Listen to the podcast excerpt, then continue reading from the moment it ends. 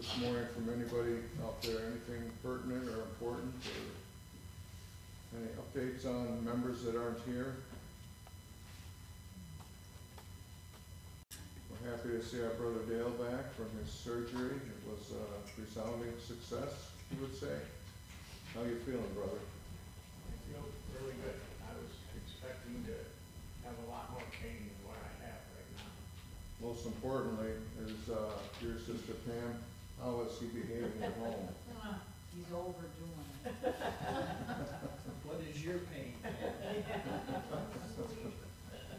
Any word on Ed? No, he, well, he got his, uh, his eye done, and he went back home. Stayed at, uh, stayed at his house.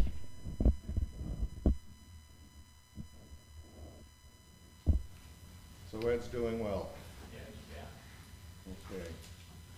Uh, Terry, have you any updates on Tom, other- other than he's still hunkered down at home? Don't know. And we keep him in our prayers that, uh, perhaps the Lord would urge him to come out and be with the, the brethren. Any other, uh, comments or prayer requests? Okay, if there are none, our scripture for meditation is a responsive reading this morning, taken from the book of Psalm 110. That's going to be in your Trinity hymnal, page 825.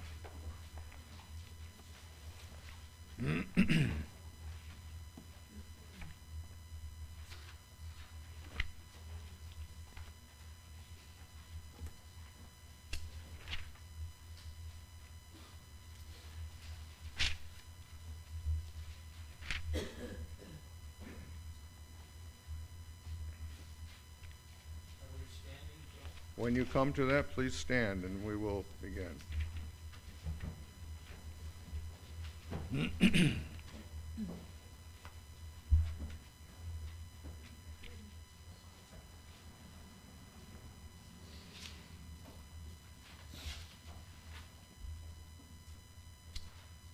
Psalm one hundred and ten.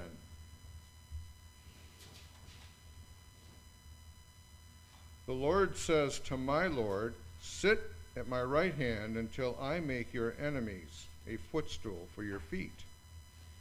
The Lord will extend your mighty scepter from Zion. You will rule in the midst of your enemies. Your troops will be willing on your day of battle. Arrayed in holy majesty, from the womb to The Lord has sworn and will not change his mind. You are a priest forever in the order of Melchizedek. The Lord is at your right hand. He will crush kings on the days of his wrath. He will judge the nations, heaping up the dead and crushing the rulers of the soul from death. I'm sorry. One moment, please. Page is stuck. He will judge the nations, heaping up the dead and crushing the rulers of the whole earth. He will drink from a brook beside the way. Therefore, he will lift up his head. May the Lord add his blessing to this holy and inspired reading. Let's remain standing for opening prayer.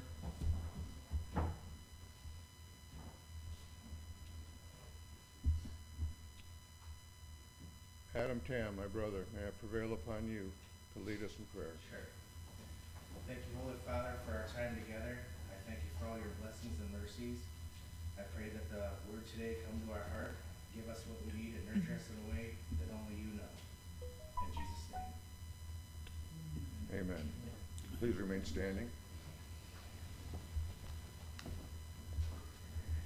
Will you take your brown hymnal this morning and turn to number two hundred and seventy-nine? Two seven nine in the brown.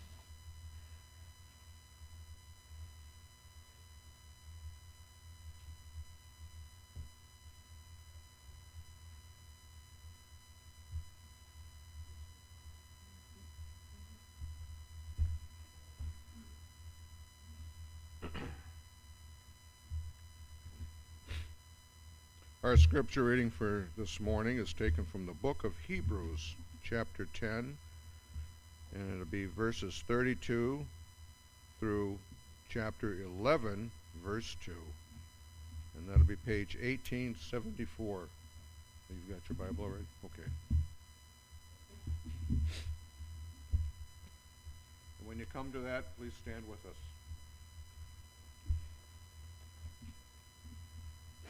starting at the book of Hebrews, chapter 10, verse 32. Remember those earlier days after you had received the light, when you stood your ground in the great contest in the face of suffering. Sometimes you were publicly exposed to insult and persecution. At other times, you stood side by side with those who were, were so treated. You sympathized with those in prison and joyfully accepted the confiscation of your property because you knew that you yourselves had better and lasting possessions. So do not throw away your confidence. It will be richly rewarded. You need to persevere so that when you have done the will of God, you will receive what he has promised. For in just a few very, uh, in just a very little while, he who is coming will come and will not delay. But my righteous one will live by faith. And if he shrinks back, I will not be pleased with him. But we are all, but we are not of those who shrink back and are destroyed, but of those who believe and are saved. Now, faith is being sure of what we hope for and certain of what we do not see. This is what the ancients were commanded, commended for. Ask that the Lord would bless his word.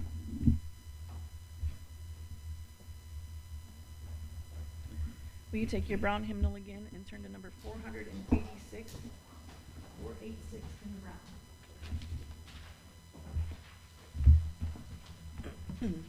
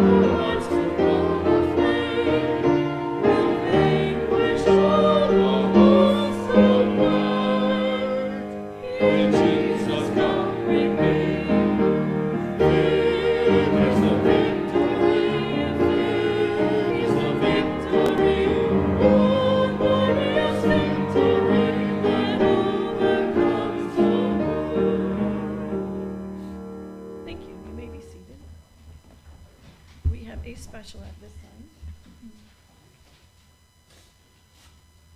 Talked to Hannah this week, and it was just laid on my heart that I wanted to sing this song. And I said, "Will you sing with me?" And she said, "Sure." so come on up.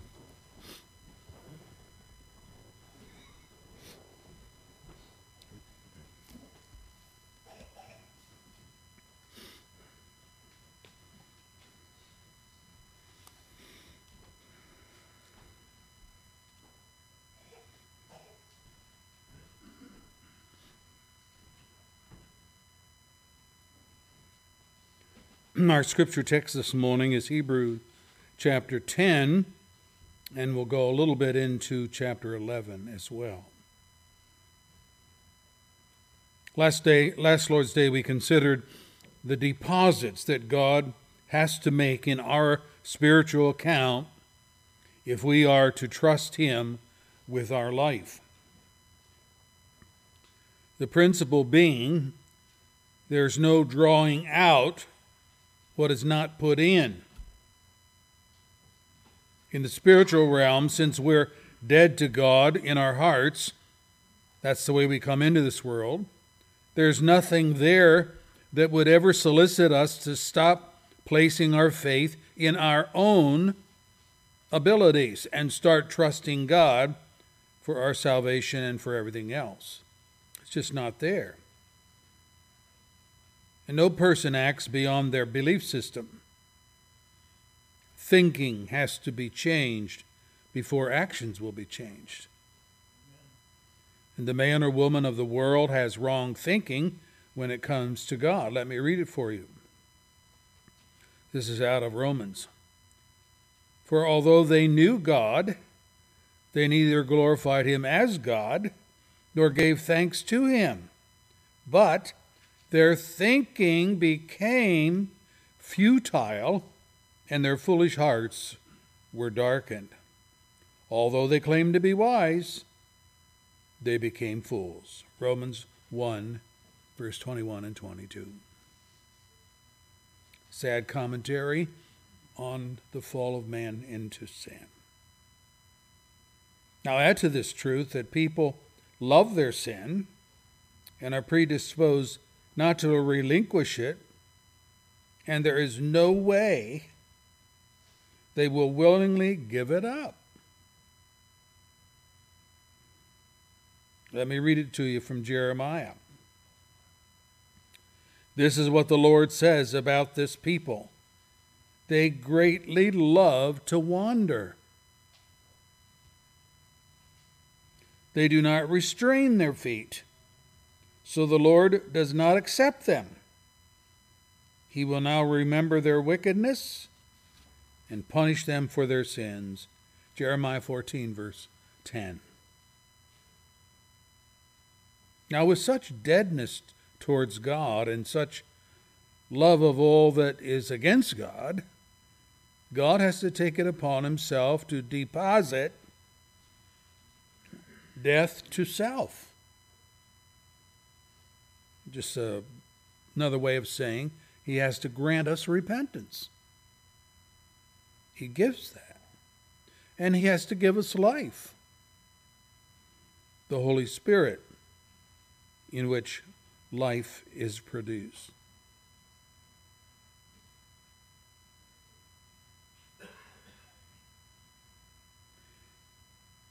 God moves and then we move. That's what John taught. God first loved us, we love him back. But he takes the initiative, not us. And he deposits the spiritual graces needed to respond aright to him as Lord and Savior. And then we exercise those graces as gifted stewards of His grace. I know this is strange because most people don't preach this way anymore. They think it's all up to them. Well, you know, I had to believe, I, I had to accept Jesus. Well, I had to do, do this and that and so forth. And that's the way people go with their thinking. And to be told what the scripture says that they don't love God, they don't have anything to do with Him, they love their sin, which God hates. To hear all of that, they say, "Oh, I don't, I don't know about that," and they have a conflict with even what the truth says. But God is true, and men are liars, and we need to keep that in mind. Now, today's study begins to define for us of what faith in God consists and how it expresses itself. So, as we come to our study, let's ask the Lord to enable us. Lord, we pray that you will take your word and apply it to our lives. Your word is truth. You're not a liar like men, you're not a deceiver like the evil one. You tell it like it is. Sometimes the truth hurts because it smacks at our pride. But don't let that keep us, Lord, from coming to you and confessing our pride as what it is. It's a attempt to make ourselves as God, to be rulers and masters of our own destiny. We don't like the idea that you're the boss and we're not. But I pray, Lord, that you will help us to see this. The God, the creator of the universe, in no way, no how, submits to our will. It is we who must submit to his will. And thankfully, you're a God that is gracious and forgiving and grants to sinful people like us those graces which we need to be rightly related to you. And how wonderful it is to be in a right relationship with the God of the universe and to know that his banner of peace and joy is over us when we come to know him in Christ. We pray that you will bless the study of your word today in Christ's name.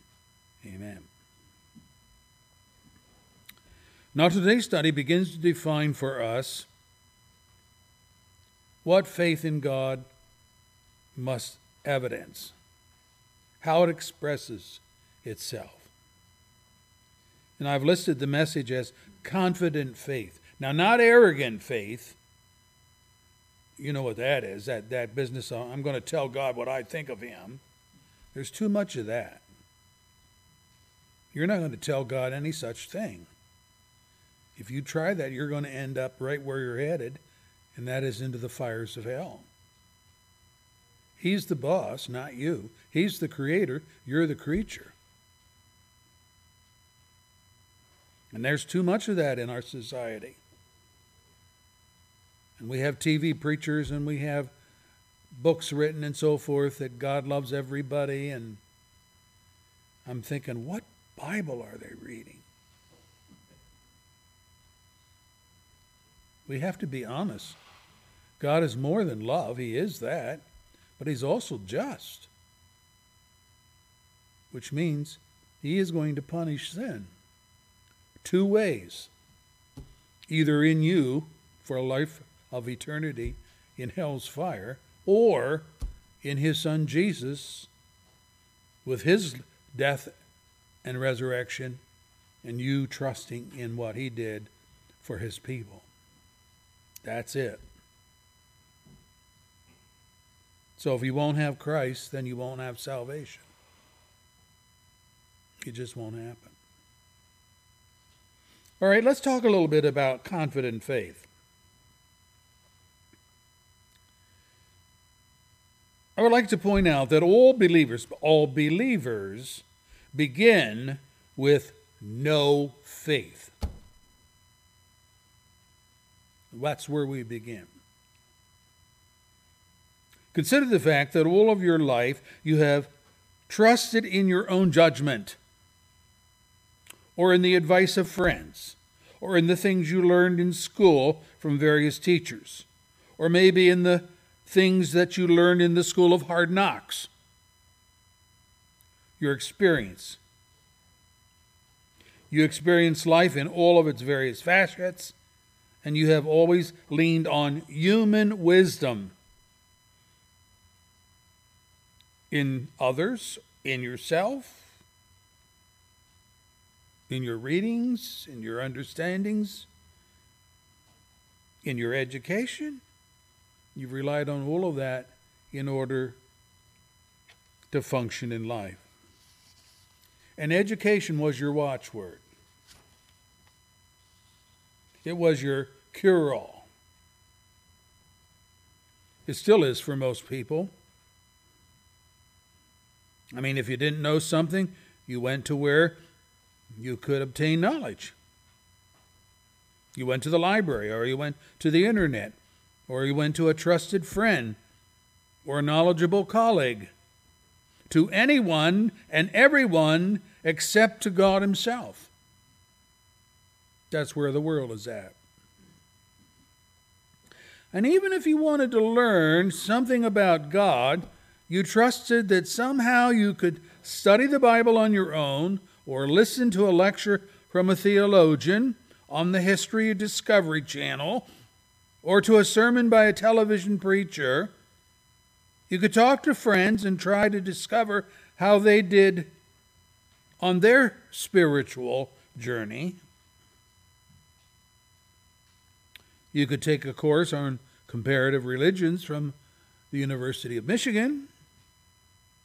Yet all of these sources spell out only one thing, and that is a reliance upon your own intellect and your own wisdom to sort through the facts and arrive at correct conclusions. I'm saying you trusted you. You became the final authority in convincing yourself that you knew God and how He works and what He approves and what He doesn't approve and how to influence Him on your behalf, etc., etc. You became your own final accreditation for life and living. Everyone is like that. And that said, you never discovered the God of the Bible this way. What you did is what all do apart from God's work in us. Let me read it for you from Romans chapter 1, verse 25 and following.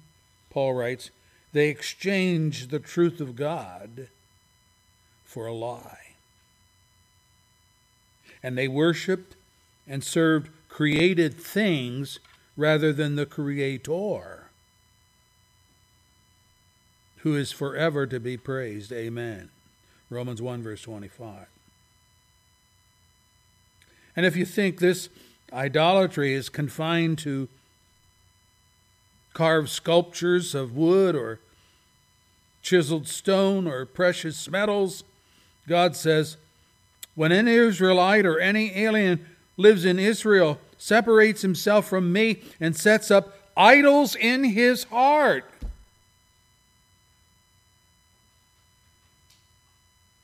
And puts a wicked stumbling block before his face, and then goes to a prophet to inquire of me. I, the Lord, will answer him myself. I will set my face against that man and make him an example and a byword. I will cut him off from my people, and then you will know that I am the Lord. Ezekiel 14, verse 7 and 8. Idols of the heart? Yeah, and they can be anything from a lust for power to the vanity of physical beauty or a love of money or wanting power, prestige, fame, you name it, whatever the world has to offer. May I say that no one ever finds God by their own knowledge and wisdom. Never. Yet this is the only way we know how to live before grace does its work in us. Paul writes this way For since the world, through its wisdom, did not know him. That's pretty clear. Since that was the case, God was pleased through the foolishness of what was preached to save those who believe. Jews demand miraculous signs, Greeks look for wisdom, but we preach Christ crucified. It is a stumbling block to Jews, it's foolishness to Gentiles, but to those whom God has called, both Jews and Greeks, Christ is the power of God and the wisdom of God. 1 Corinthians 1 21 and following. So, God just wiped out all the possibilities that man was going to pursue. Your wisdom isn't wise enough? Your power isn't strong enough? You're never going to find God that way. You're never going to come to peace with Him that way. Now, the Jews thought that they could discern God's presence among them by analyzing miracles. Miracles come from God, I mean, right? So, to prove that a person was from God, let's take the apostles as an example. The Jews demanded to see miracles. But miracle seekers do not find God by witnessing miracles. Matthew writes of Jesus' ministry, and we read Then Jesus began to denounce the cities in which most of his miracles had been performed because they did not repent. Pretty clear, isn't it? They did not repent. Matthew 11, verse 20. And those cities were Chorazin, Bethsaida, Capernaum, where the gospel went forth.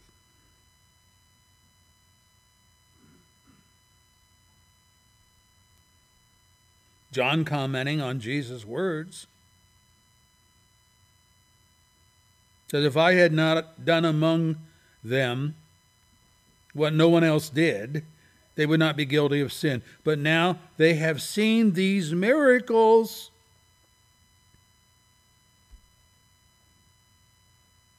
And yet they have hated both me and my Father. John 15, verse 24.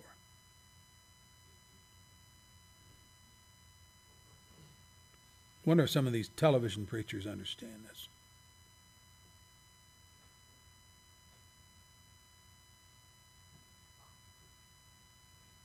Miracles appeal to the flesh because they mystify and they make people wonder. Ooh. but there's no salvation in them because people concentrate on the deed, not the doer. Not the doer. People love miracles for their own sake, not for the God behind them.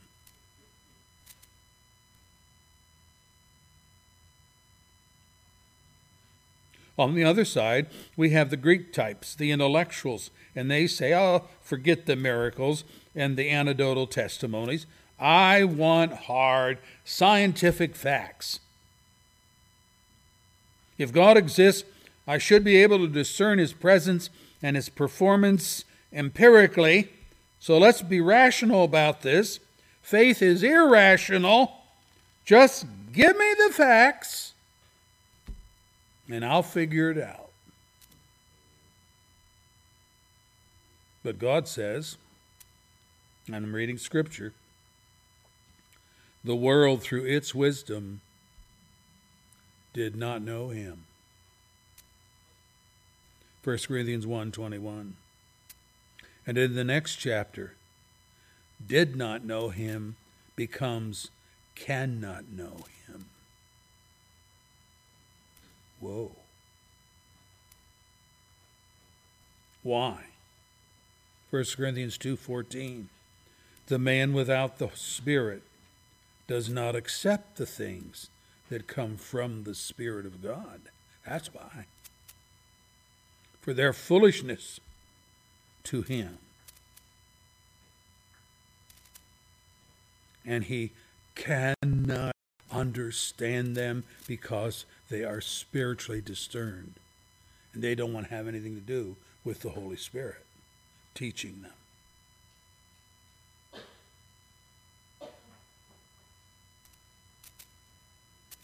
We observe here that there is no ability in the wisdom of man to bridge the gap from ignorance of God to knowledge of God.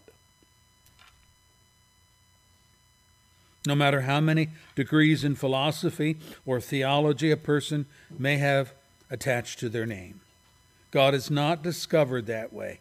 God is discovered by faith. But the intellectual only has faith in himself or in reason. I'll figure this out. But there's no faith in God. And if this were not bad enough, Paul quotes God saying, For it is written, I will destroy the wisdom of the wise. God speaking. I will destroy the intelligence of the intelligent. I will frustrate. Where's the wise man? Where is the scholar? I'm reading scripture. Where is the philosopher of this age? Has not God made foolish the wisdom of this world? 1 Corinthians 1, verse 19 and 20. And that tells me that not only is there a natural and insurmountable battle for unbelievers to find God through their intellect, but God has actually pledged himself that no one, no how, is going to find him that way. And so Paul, a servant of God, told the Corinthian assembly, For Christ did not send me to baptize, but to preach the gospel, and not with words of human wisdom. Wow. Lest the cross of Christ be emptied of its power, for the message of the cross is foolishness to those who are perishing, but to us who are being saved, it is the power of God. 1 Corinthians 1 17 and 18. So people of faith are finding God and being saved, while the intellectuals and the miracle seekers are perishing.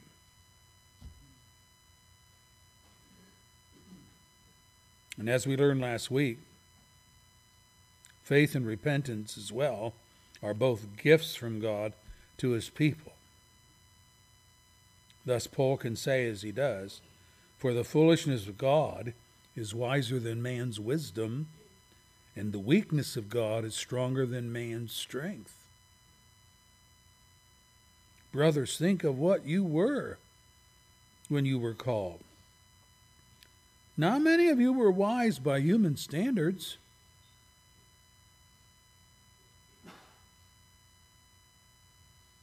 Not many were influential. Not many were of noble birth. But God chose the foolish things of the world to shame the wise. And it is because of him that you are in Christ Jesus, who has become to us wisdom from God. That is, he has become our righteousness, our holiness, our redemption. Therefore, as it is written, let him who boasts boast in the Lord. 1 Corinthians 1, verse 26 and following. It's a whole change in the parody. It's not me, me, me, me, me, look what I did. It's Jesus Christ, look what he did. Look what he has accomplished. I'm trusting me, me, me then you will perish, perish, perish. That's exactly what's going to happen.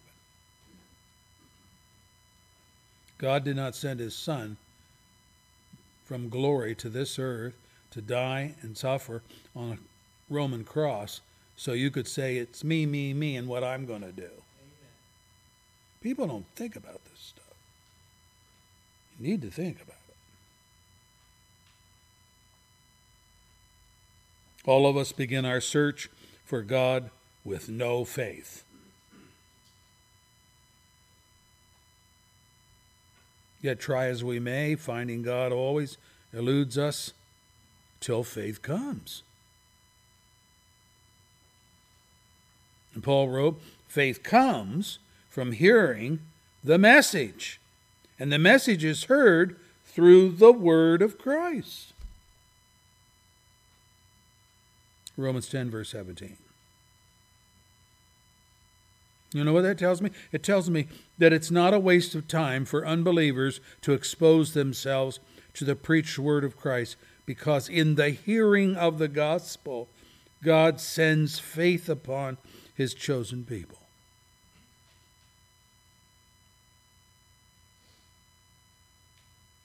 And there's no substitute for gospel preaching if people are to be granted saving faith as a deposit in their life.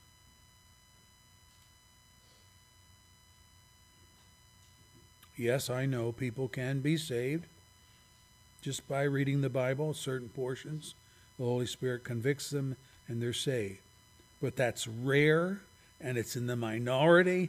Most people are saved by coming into a gospel preaching church and hearing the gospel spelled out for them from the Word of God.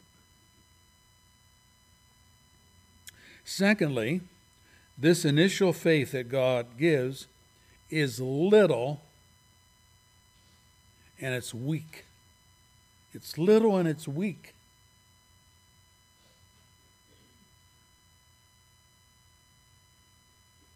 Maybe you've heard people say to you, Oh, I wish I had your faith. Or, My faith isn't as strong as yours.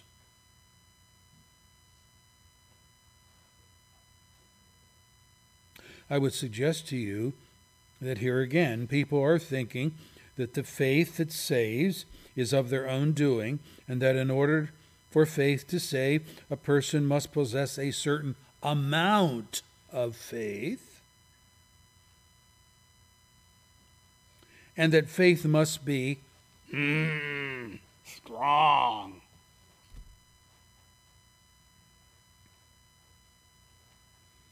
That's not the gospel. Sorry, it's not. It isn't the quantity of faith that saves, nor the strength of the faith. It's the object of the faith, and that is Jesus Christ. We read in 1 Corinthians 1, verse 30 that it is Christ Jesus who has become for us wisdom from God, that is, our righteousness, our holiness, our redemption. This was Paul's message. He says, We preach Christ crucified. Stumbling block to Jews and foolishness to Gentiles. I admit that. But to those whom God has called both Jews and Greeks, Christ, when preached like that, is the power of God and the wisdom of God. 1 Corinthians 1 23 and 24. The object of faith is more important than the amount of faith, more important than the strength of faith.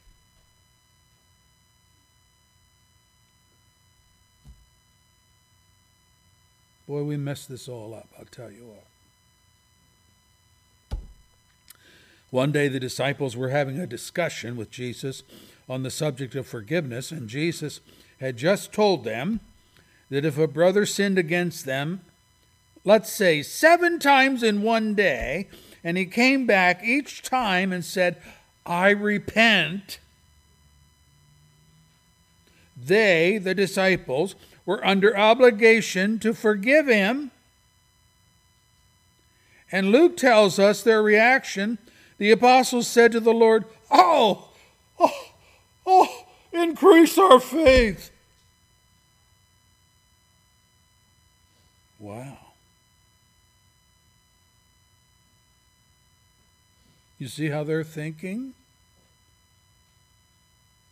A sinning brother who comes back to you seven times in one day to ask you forgiveness cannot be may I say it, it cannot be very sincere.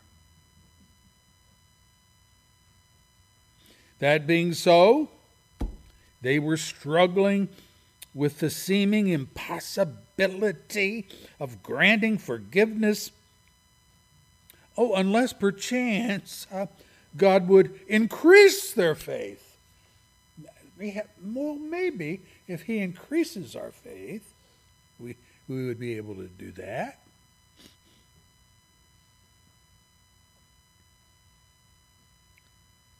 Their position was, well, we have we have some faith, but Lord, what you're asking of us is going to require a whole lot more.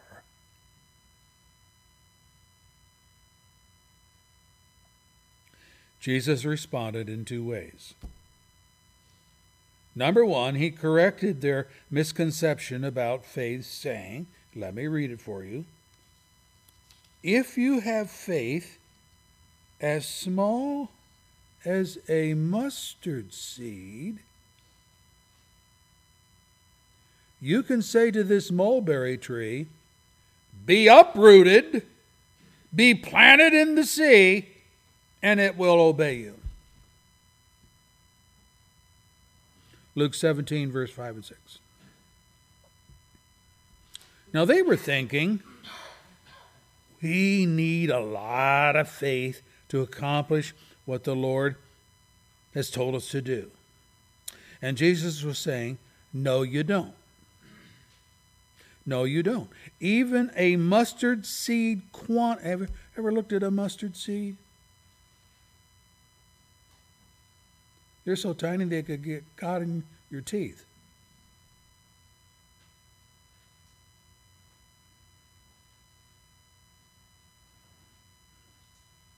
So he was telling them, you don't need more faith. Even a mustard seed quantity, that tiny little bit of faith, can uproot and relocate trees by your command. How so? Because of the God in whom you're placing your faith. They were slipping back into their old reliance upon self. Self.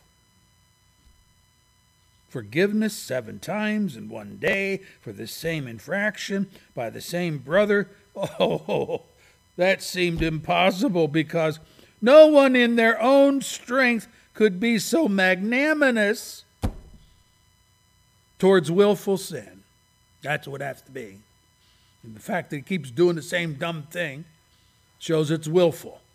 He's not even trying. And you want me, Lord, Lord, you want me to forgive him.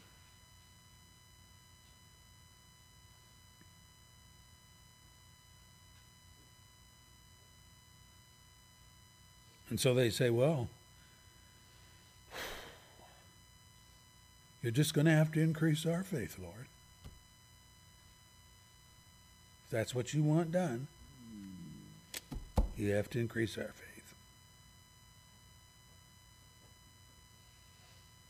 So the first response Jesus gave was, well, you know, just a little mustard seed quantity of faith, you can move trees into the ocean. His second response one which we often ignore. He says, Suppose one of you had a servant plowing or looking after the sheep. Would he say to the servant when he comes in from the field, Come along now, sit down and eat? Would he not rather say, Prepare my supper, get yourself ready, and wait on me while I sit down and eat. And after that, you may eat and drink.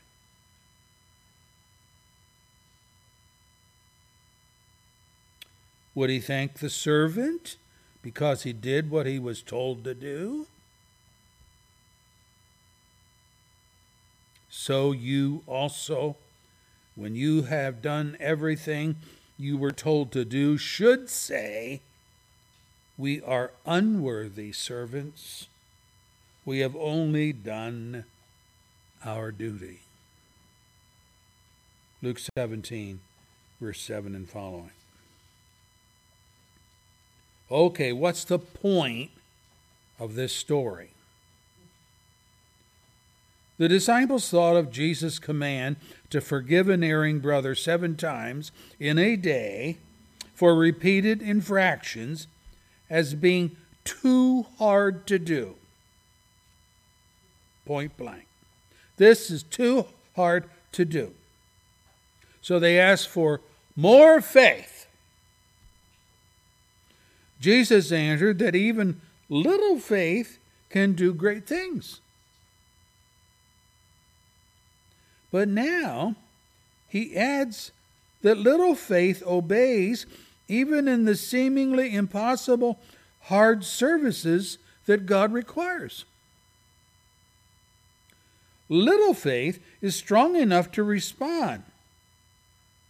When you are tired, when you're hungry, when you're sore from a full day's work, the master's interests supersede your own, and in the end you can say, We are unworthy servants. We have only done our duty.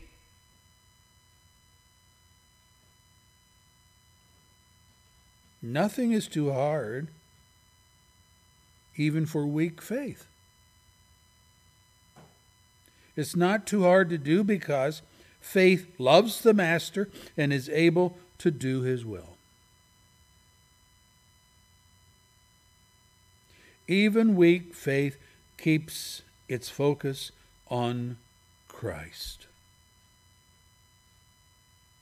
That's, remember, the parable of the talents that we studied.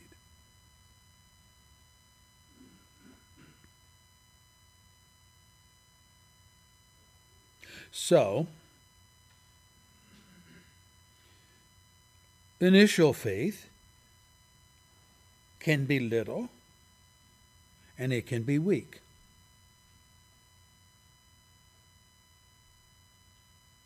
But secondly, faith can and it must grow and mature. On five separate occasions, Jesus chided his disciples for what he called their little faith. Let me give them to you. You might want to run, at least write, write down the references. Five times, Jesus is speaking to his disciples. And he's talking about the fact that they had little faith. Number one, for worrying about food and clothing. Matthew 6, verse 30. What are we going to eat? What are we going to wear?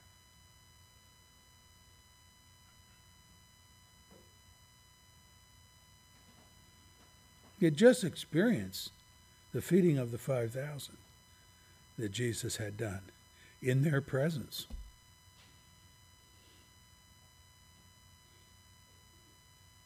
Secondly, for being terrified at the raging storm when Jesus was sleeping in the hold of the ship.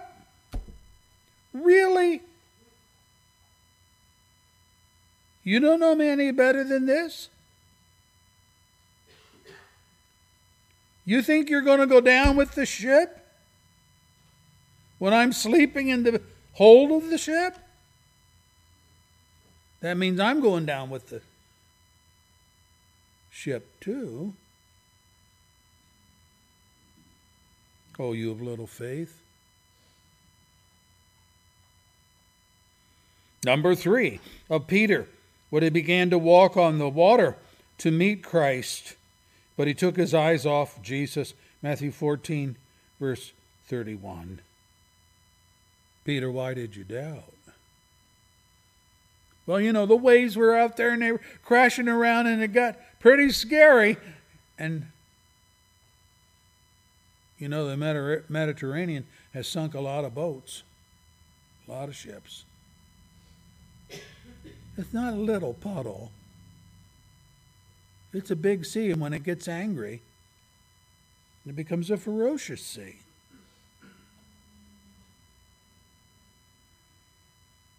Peter, little faith.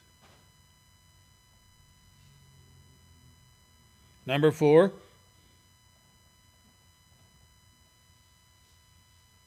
for their misunderstanding of Jesus' reference to yeast. Remember that story? They said, It's because we didn't bring any bread with us to eat. That's why Jesus is talking about yeast. Yeast goes in bread, you know. They had just eaten the bread and fish when Jesus fed 5,000, later 4,000, with a little handful of grub. Actually, he was talking about the yeast of the Pharisees and the leaders of Israel at that time and how their false teaching infiltrated truth and polluted it, ruined the truth. Distracting people from the truth. And finally, number five, when the disciples were unable to expel the evil spirit from the demoniac, and they wondered, why, why can't we do this? Matthew 17, verse 20. Must be little faith.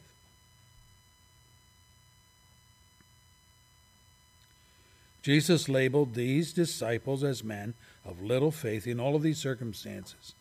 And it did not mean that they had no faith. By this time in their lives. What is more, as we have just studied, the little faith they had would not have failed them had they not taken their eye off Christ vividly portrayed in Peter's beginning to sink in the sea, right? He's doing good. He's walking on water. He's coming from one place to the ship. But the waves were big and the storm was ferocious, and Peter began to do this.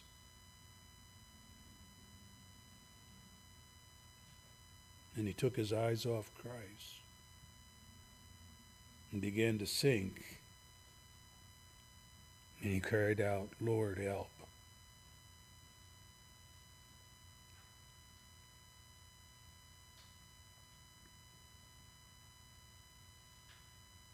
Little faith is only ineffective, ineffective when it is redirected to self.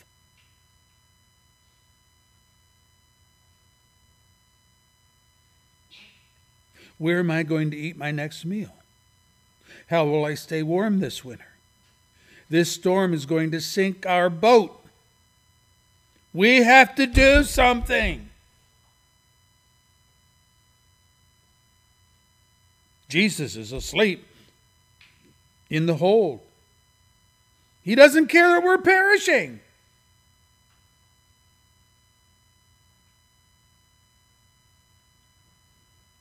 And Jesus is chiding us for not packing a lunch today for our journey. They had forgotten about the feeding of the 5,000 and later about the feeding of the 4,000. And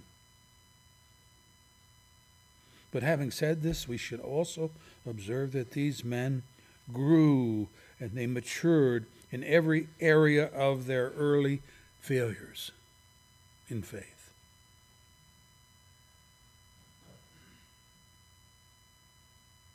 Consider faith for food and clothing, the earthly necessities. The scripture says, although believers were one heart and mind, no one claimed that any of his possessions was his own, but they shared everything that they had, and with great power, the apostles the disciples. Continue to testify to the resurrection of the Lord Jesus. and many graves were opened before them all. And there was no needy person among them, for from time to time those who owned land or houses sold them and brought the money from the sales and put it at the apostles' feet, and it was distributed to anyone that had need. Acts 4, verse 32 and following, so that no one had need.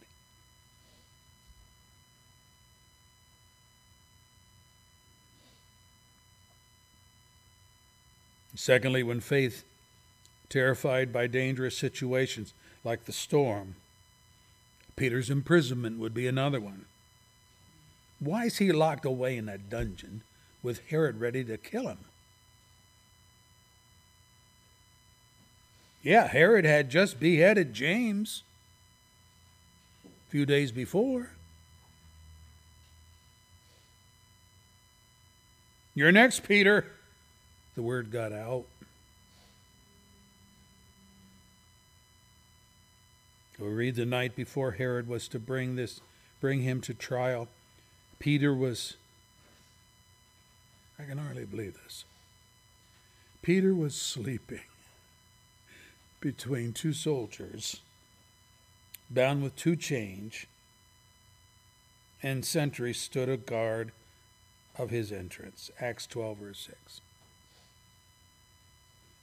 Oh, tomorrow they're going to chop my head off like they did James. Oh, I better go to sleep.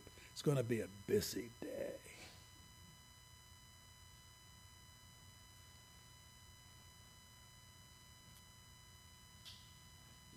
He had peace of heart. He knew Christ. Thirdly, faith to do the miracles, the impossible. Peter walking on the water. On the preaching tour of Matthew chapter 10, Luke 17, Jesus instructed all his disciples heal the sick, raise the dead, cleanse those who have leprosy, drive out demons freely. You have received, freely give.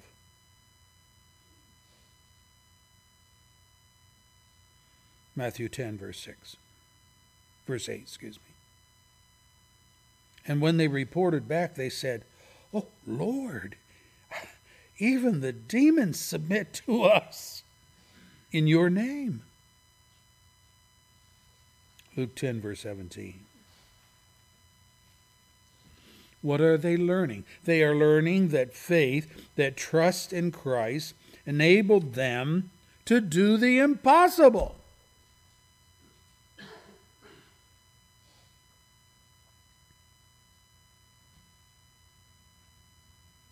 and even their discernment level of the yeast of the Pharisees and leaders, even that increased. Faith allowed them to see through the strategies of evil men, and they became bold for Christ.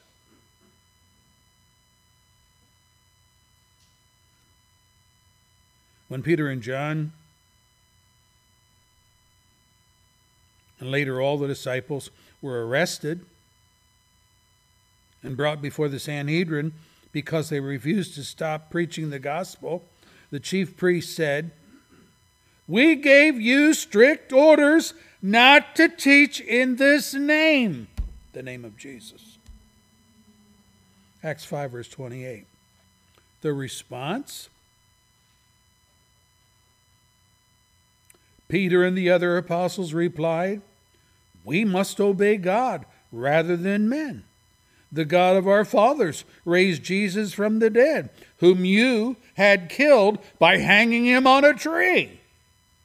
God exalted him to his own right hand as Prince and Savior, that he might give repentance and give forgiveness of sins to Israel.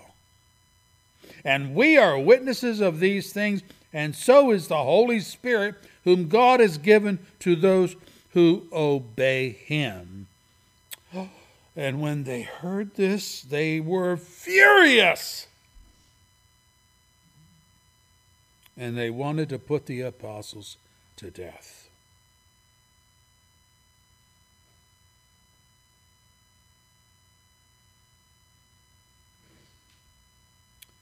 But a Pharisee named Gamaliel interceded, and in the end, the apostles were flogged. That was no picnic either. And they were released with another warning not to speak in the name of Jesus. Verse 40. That's Acts 5, verse 40. Oh boy, that that just shuns shivers down my spine. I'm really scared now.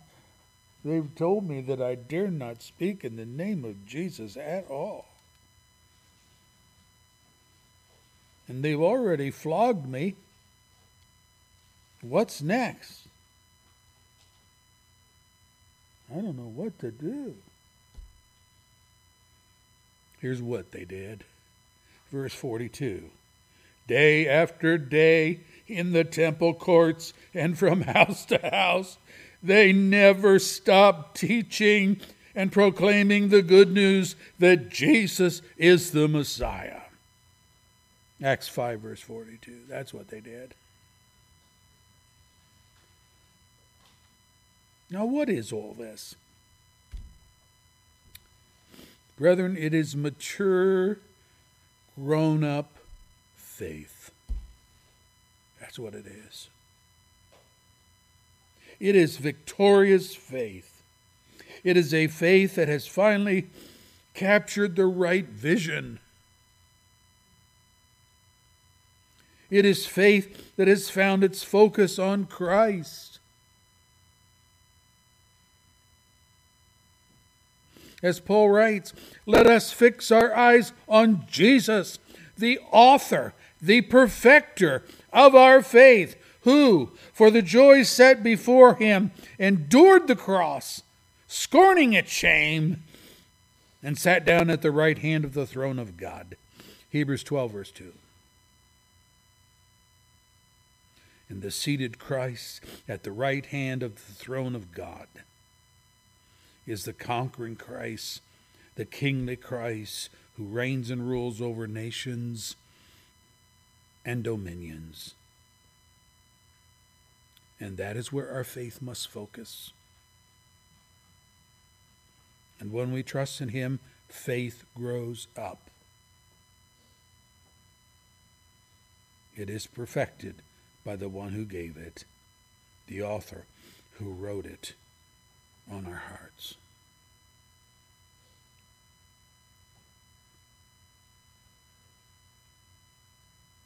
And when that happens, faith is able to do the extraordinary.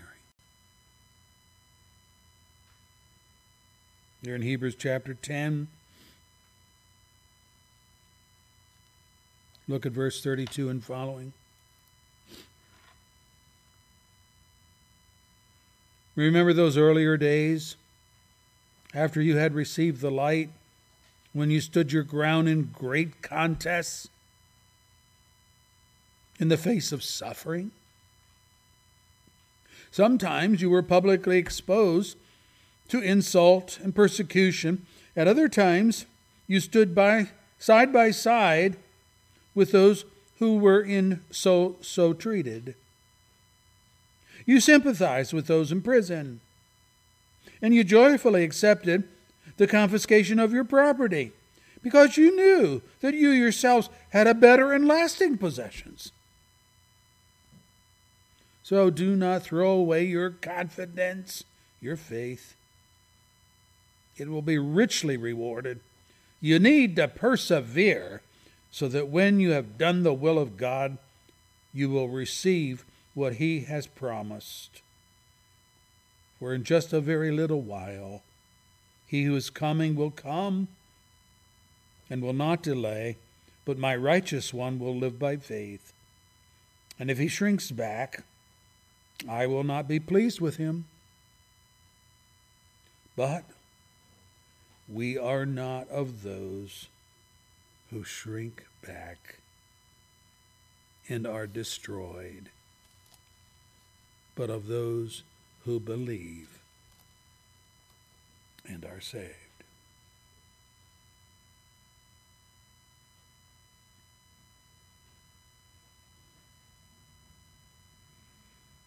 Standing for Christ amid severe trial.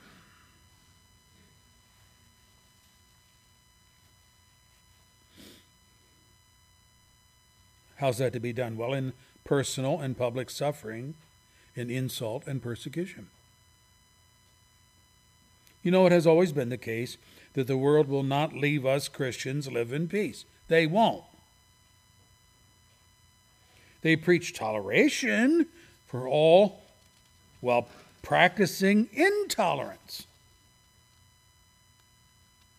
So, what they mean is that we, believers, are to tolerate their sinful lies, their adultery, their drunkenness, their greed, their deceit, while they increase and harass and insult and blaspheme our God and our lifestyle of striving for goodness and godliness and obedience to God's moral law.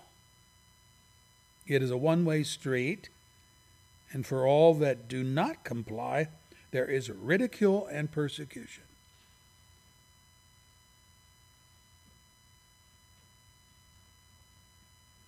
Peter put it this way the time that is past suffices for doing what the Gentiles want to do living in sensuality, passion, drunkenness, orgies, drinking parties, lawless idolatry.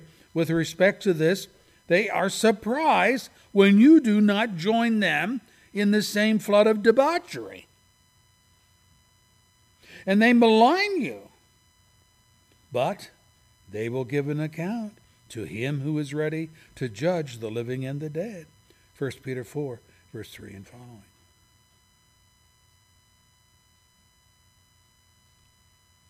There are consequences to men and women who live their lives by faith in the Son of God. The world is a hostile place for faithful Christians. However, Jesus taught that we are a blessed lot. When this happens, let me read it. Blessed are those who are persecuted because of righteousness, for theirs is the kingdom of heaven. Blessed are that those people when people insult you, persecute you, falsely say all kinds of evil against you because of me. Rejoice, be glad, because great is your reward in heaven. For in the same way they persecuted the prophets who were before you. Matthew 5, verse 10 and following. We are to realize that as our faith is in Christ, our trials are because of Christ.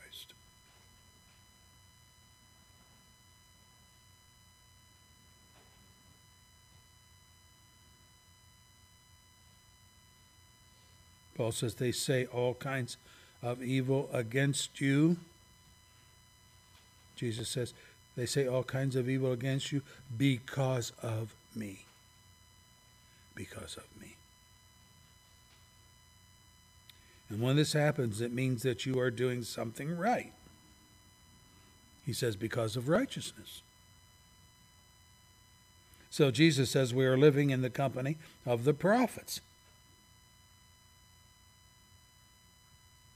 Those who declared boldly the truth of God and suffered for it. There is no more a noble cause.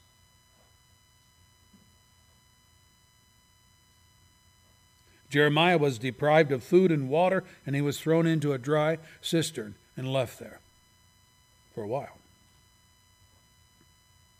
The king of Israel was trying to form an alliance with King Jehoshaphat, but Jehoshaphat inquired if there were a prophet of God available.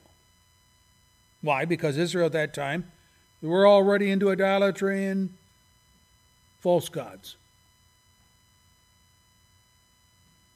Here's what the king said The king of Israel answered Jehoshaphat, uh, there, there's still one man through whom we can inquire of the Lord, but I hate him.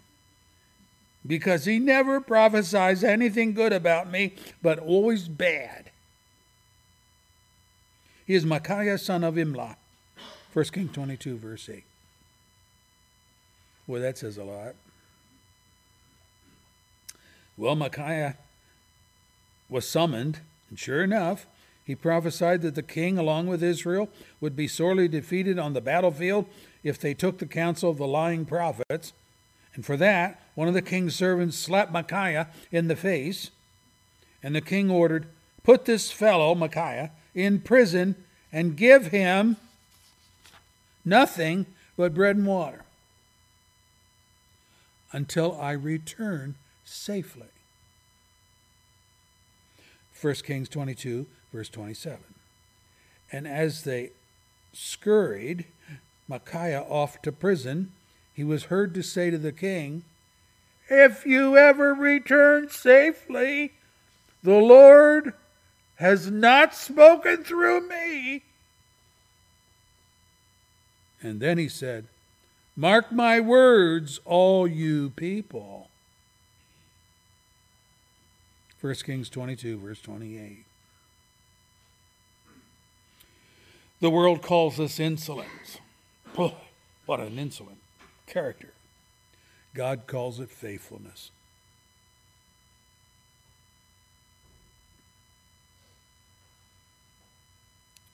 All who stand with the prophets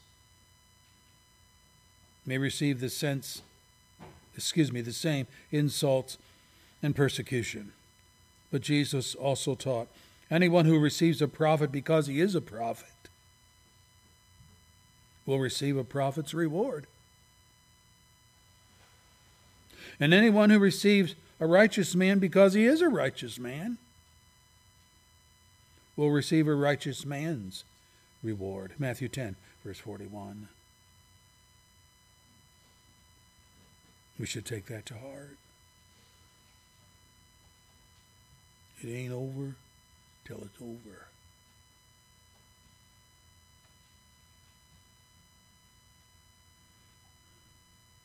The second way these people stood for Christ amidst severe trial was by identifying with those mistreated. I love this. Hebrews 10, verse 13 and following. You stood side by side with the ones persecuted. Verse 34.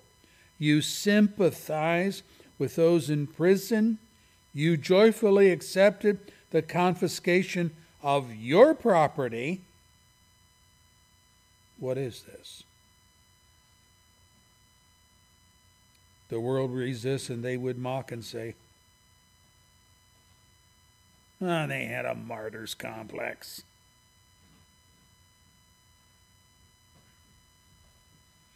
The world knows nothing about true faith. God says that such standing with others, even at personal loss, was because these Christians, let me read it for you, knew that you yourself had better and lasting possessions. So I'm going to lose my house down here. They're going to confiscate my cattle, my sheep.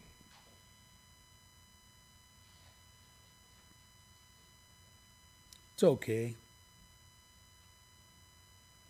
This world is not my home.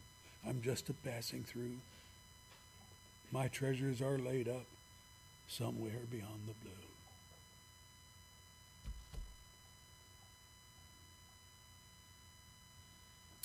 Sometimes, brethren, our faith is not demonstrated by trust when we are the victims of persecution.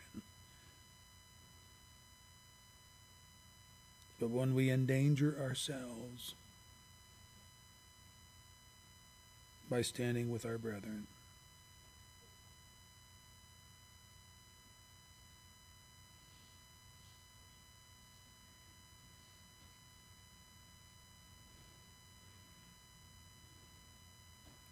In Matthew, Jesus said, I was in prison, and you came to visit me.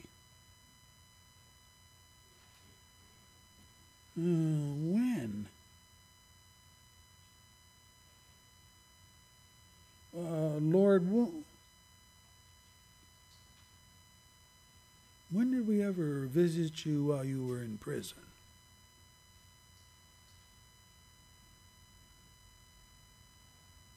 Whatever you did for one of the least of these brothers of mine, you did for me.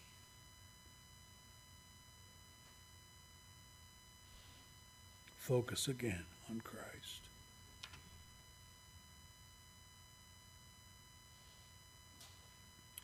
Finally, the perseverance must be without quitting. Verse 35. So do not throw away your confidence. Don't throw away your faith. It will be richly rewarded. You need to persevere. God's reward is for those who have done the will of God. Christ is coming, verse 37. When he comes, he will be looking for the righteous who live by faith and do not shrink back. Verse 38. And that affirmation is given in verse 39. They say, We are not of those who shrink back and are destroyed, but of those who believe and are saved. Brethren, that's confident faith. The writer knows his people and he knows himself. He is living his faith. The focus is on Christ. The stewardship is being administered for the Lord. And Jesus taught, and will not God bring about justice for his chosen ones who cry out to him day and night? Will he keep putting them off? I tell you, he will see that they get justice and quickly. However, when the Son of Man comes, will he find faith on the earth? Luke 18, verse 7 and 8. So I ask in closing, are you among the confident of faith? When Christ comes, will you be discovered as a person of faith? May God grant it so. Come then, come today. Why waste one more day or one more moment fighting against the goodness of God? Leave the world system, come into God's kingdom. Little faith, weak faith, it doesn't matter. Look to Christ. That's where your faith needs to be, and it will be sufficient, no matter its strength.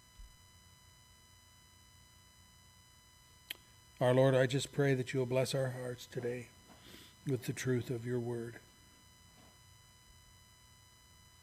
Jesus told these accounts to his disciples. They were disciples.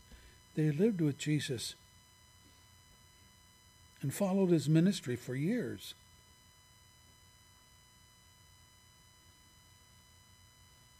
But he says of them five times, O ye of little faith, O ye of little faith, O ye of little faith. And then he tells them how to correct all that. Don't take your eyes off of me. Don't take your eyes off of the prize. You will be richly rewarded if you persevere. Lord, for anyone here today that doesn't know Jesus, they're going to face him someday. He is the King of the universe. He's the Son of God the Father. And the Father has committed all things into his Son's hands. It's as though the King of the Kings, the King of the universe, the Father, has relinquished all of the authority to his Son. I mean, his Son paid the price They crucified his son. They killed his disciples throughout history.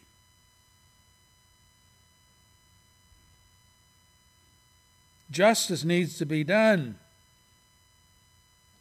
for the sake of the Son, and it will be done.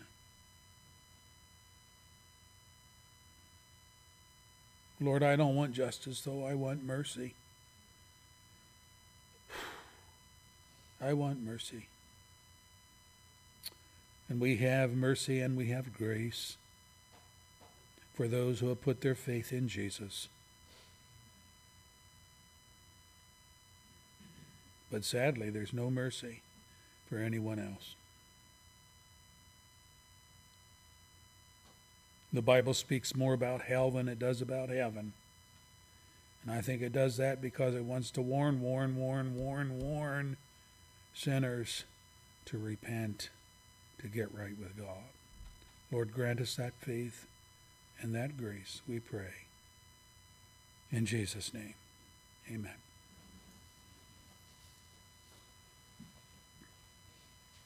Our closing hymn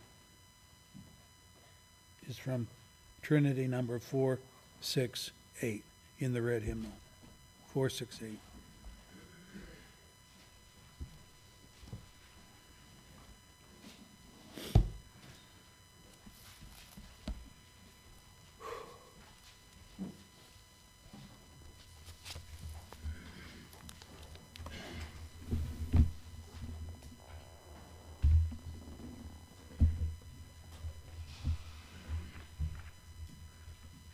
Find it, will you stand with me? Number 468 in the red.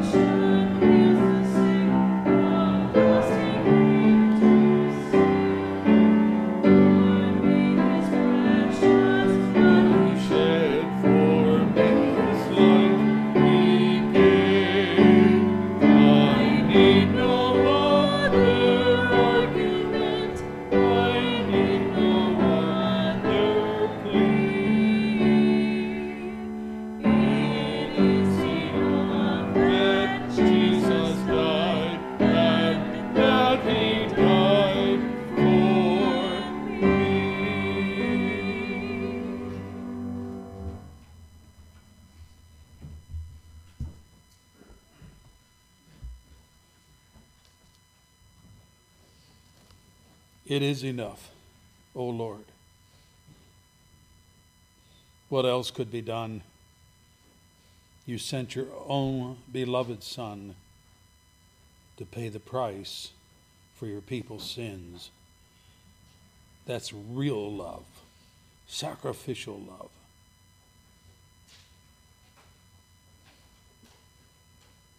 And that offering of your Son and his bloody work, his death, his burial, his resurrection, that was all received by you as payment in full for all who will put their faith in Christ.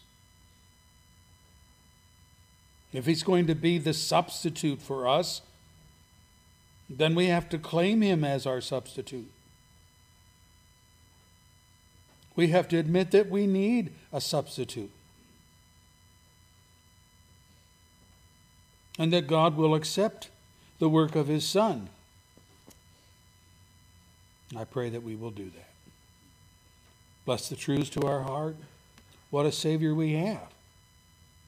Came down here, lived in this sinful world for 30 some years, allowed himself to be beaten, humiliated, mocked, spit upon,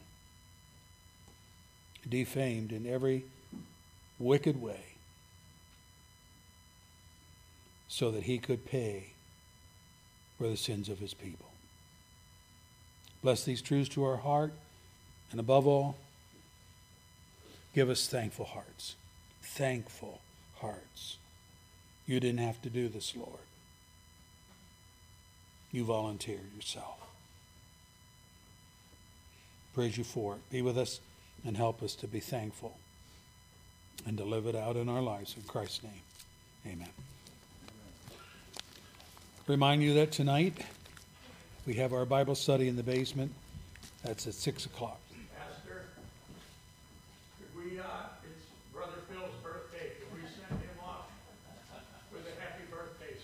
We'd like to send, we'd like to send him off.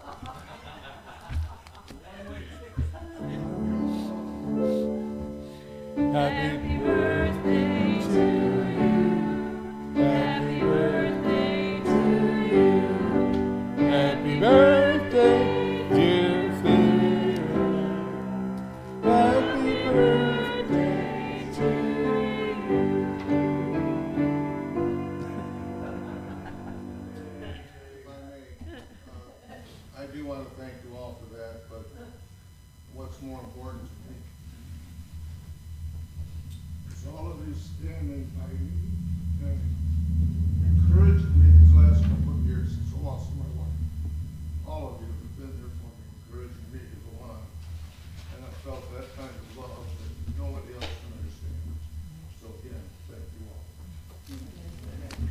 How old are you?